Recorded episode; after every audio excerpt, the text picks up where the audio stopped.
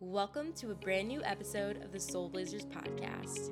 Co hosts Amanda Ware, our Christmas queen and founder of Hello Holidays, and Dr. Kara Osborne, our multi venture guru, are ready to sit down and share their stories, insights, and wisdom to inspire aspiring trailblazers like you who are gearing up to start your own business, seeking personal growth, or looking for that spark to set your soul ablaze.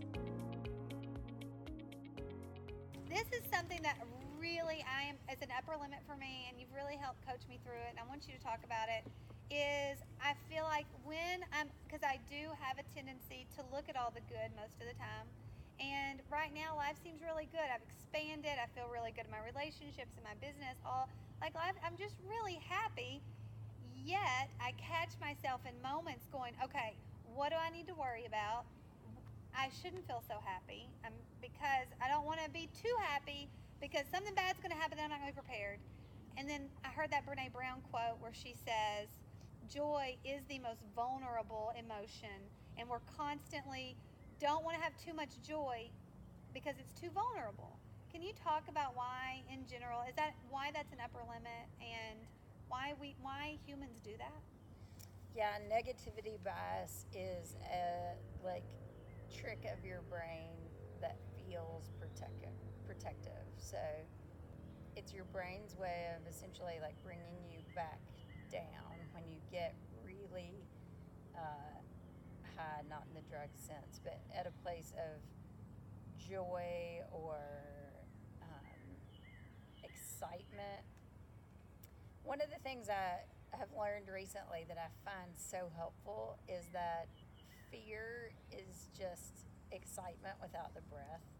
So if you think about like the biology and the actual physical feeling, it's the same thing, but we process it as fear if we're not breathing, if we're not being flexible and open. And if you can realign when you get tense to like think about it as excitement, it's like a total game changer. I think that whole like um, too good to be true thing is a culturally pervasive message of you know our culture is focused on these leftover puritanical views of things need to be hard. Hard work is virtue. You need essentially you need to suffer. And that just isn't true. That is just not the case.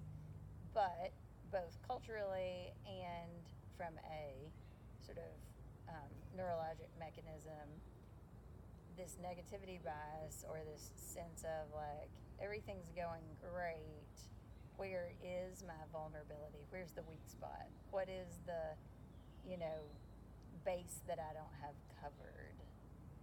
And if you believe, and I do, in like attracts like, if you believe that positivity attracts positivity, where is your limit of positivity? Like, how tolerant are you of things being good? Most people are more tolerant of things being bad than things being good. That's so fascinating. But suffering is good, and you say this a lot. This is a quote you say to me a lot is like, we are, life is the lesson. Like, life is the lesson. We are going to suffer. And can you talk more about having to learn the same lesson over and over when you do get in that so the Buddhists would say pain is inevitable, but suffering is optional. So suffering is I expect A and I'm getting B, and the gap between A and B is where suffering happens. And so any experience can be perceived as suffering or as not suffering. So the Buddhists teach, you know, suffering and freedom from suffering, but basically that suffering is your own interpretation of whatever the situation is, and there's paths out of that, and there are practices like mindfulness and meditation that help you be um, hold on to the positive and not suffer, even if you're in physical pain or even if you have a terminal diagnosis. How do you uh, minimize your own suffering and that of the people around you? Um, so I think you know, there's all kinds of ways to look at that, but the trick or the thing that I think we're addicted to as a culture is this idea that it's good to suffer. And that's just not true. It's not good to suffer. Well, and I've caught myself being annoyed because it feels like when someone else is suffering, everybody else is really talking about it, and they're. It's almost like, well, it's not me, so let's talk about the suffering of someone else, so that I don't. It's almost like they think it's um, a disease that you can catch. Yeah. Yeah, and I think people can get into this loop of fear and worry are protective. If I've worried about all the things, then I'm prepared, then nothing bad can happen to me. But if you actually think about like the hardest things in most of them were completely unpredictable. No amount of preparation or worry would have avoided that thing. And if you really can embrace the idea that life is the lesson, why would you want to avoid any of it? Why would you put energy into avoiding your lesson? And when we are in resistance of avoiding the lesson, we have to be taught that lesson over and over and over. I mean, both everything that I have read and everything that I know to be true from my own personal experience is that life will serve up the same lesson in various forms until you get it. And you can either continue to fight it the same way you've always fought it or say like wow the, the way that i've done this the last 10 times didn't work so this time i'm going to try something new it's that whole doubling down thing right repeating the same thing over and over and expecting a different result is actually the definition of insanity but we do it all the time We do it all the time. in general, when we want someone to behave differently, often we can tend toward trying to like scare them into behaving differently or shame them into be- behaving differently. And those things don't work.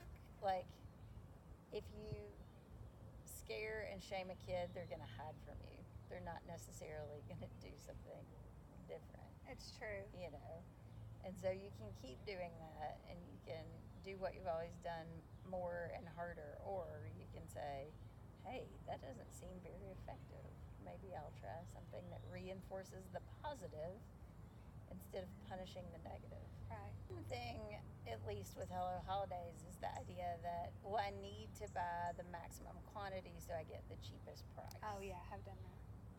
and like that just accumulates inventory unless you're sure you're gonna sell it it's a much wiser use of the available capital to get a few and see how they sell than to say like i'm just gonna jump in the deep end on this thing that i've never sold before so that i get the like discounted price I also do it because I think people got so mad at us when we'd sell out of things, and so selling out of something, I got became a fear because I felt like I lost customers when we'd sell out of something too quickly. So I was like, I And never it- want to sell out. And in fact, the opposite is true. Selling out creates this perceived scarcity that actually drives traffic of like, you better hurry, this is all sold out. And like the idea of like not wanting to sell out, actually, in a small business, your goal should be able to sell out of every single item. You shouldn't carry something you don't think you should can sell out of. It's a seasonal business. Ideally, you would only have enough inventory for the season. And yeah, you want to get better at predicting volumes. If you sell out really, really early, you want to buy more next year. And that's the entire sort of trick and art of a retail business is to get your supply and demand curve corrected to be as efficient as possible. It's never going to be 100%. You're never going to, if you, it is a balance because if you sell every single thing that you had in inventory, you probably did leave cash on the table if you have a ton of back stock that's just sitting there, then that's basically like having your money sitting on your kitchen counter, just it's not earning any interest. You're not able to use it for other things. It's just sitting there in the pile. It's like keeping it under the mattress. Yeah, and so that's been a good thing for me to like look at through a different lens. That was an upper limit for me.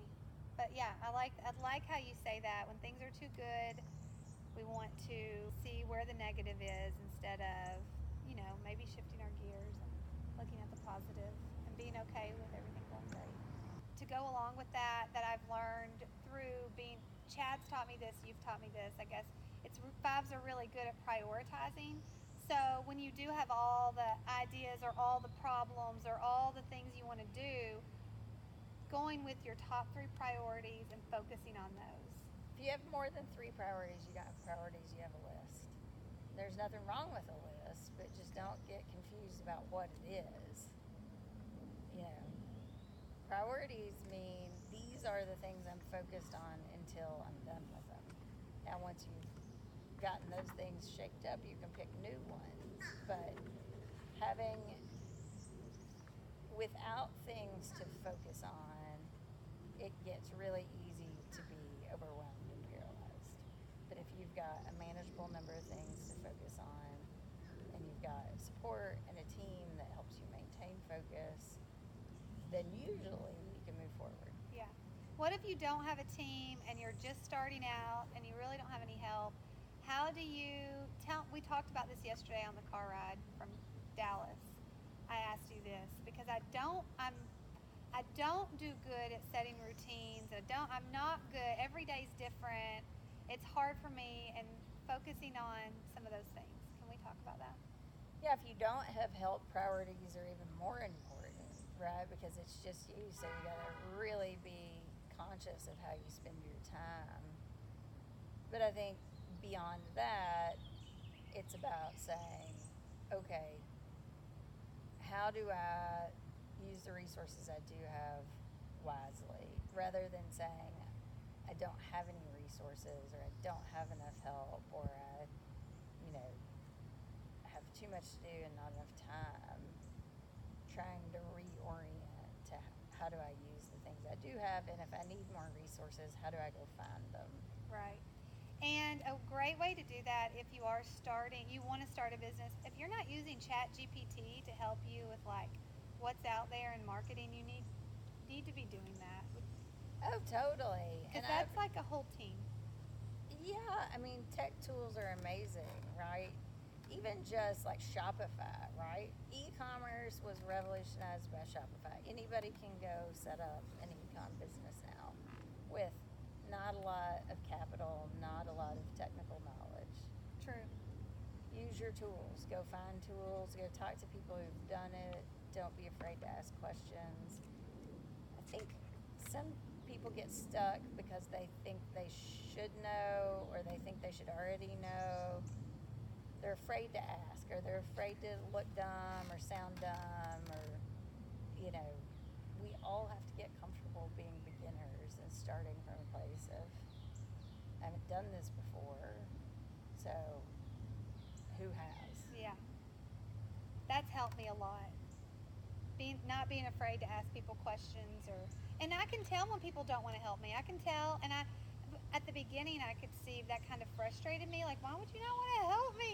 And now I'm like, "Oh, I can see why you don't want to help me." Like, okay, I'll go to the next person and that's been okay. It's like I, how do I learn from that person not wanting to help me? Looking back, I can be like, they had a zillion other things to do. I was this was small potatoes. It's not time. So take not taking that personally when maybe someone doesn't have the time and energy to help you. That's right. And it's not always because they don't want to. You know, one of the things I used to hear from students a lot is like that they didn't know how to engage mentors or they didn't know, you know, they met somebody or they had networking, but they didn't really know what to do with it. And part of it is just, you know, understanding the other person's perspective. If you're engaging with somebody who's really busy, be very specific about what they can do to help you. Don't put it on the other person to come up with ways to help you. Just make a very specific ask. I think a lot of times people, in my experience, people will come to me and say, Can you help me with this idea? It's like, Well, I probably can, but what help do you need? Go away and think about what you need, and then I'll know how to best help. But if you're putting it on me to create your entire plan and you know your financing resources I don't. I can't. Even if I want to, I couldn't possibly. I don't have time. Right. So be specific when you ask. And then a lot of times you might be specific and then they give you more, you know, outlooks or Sure, you think of other things. Like if a student asks me for a rec letter, I might write their rec letter, but then also introduce them to a few, few people I know who've done similar things, right? It's not that they might not have other things to offer, but you've got to give somebody who's busy more direct instruction, more specific instruction than just, can you help me? Yeah. So glad you're helping me. Yeah, but on you- all the things. It's, yeah. Kara's my business partner. If I haven't told enough people that. well, you help me on other different things like talking to strangers. Uh, yeah, you don't want to talk to strangers. I do not want to talk to Uh-uh. strangers. We haven't even. Remember, I asked you like, how'd you do that? Not talk to anybody. It was really impressive the way you floated through market without like making eye contact with people or talking to anybody because I felt like that's impossible. Well, if I see somebody coming toward me, I smile and wave politely, and then I turn around and walk away. Is how, like, if I think someone's going to try to talk to me, I avoid it. That's how that works. Oh, must be nice. Thank you so much for listening to another episode of the Soul Blazers podcast. Kara and Amanda, your soul blazing big sisters, are just laying the foundation for all of the amazing things to come. If you want to stay up to date on new episodes, be notified of any discounts, or get a glimpse of what we are working on behind the scenes, go to soulblazers.com and subscribe to our newsletter. Until next time, Soul Blazers!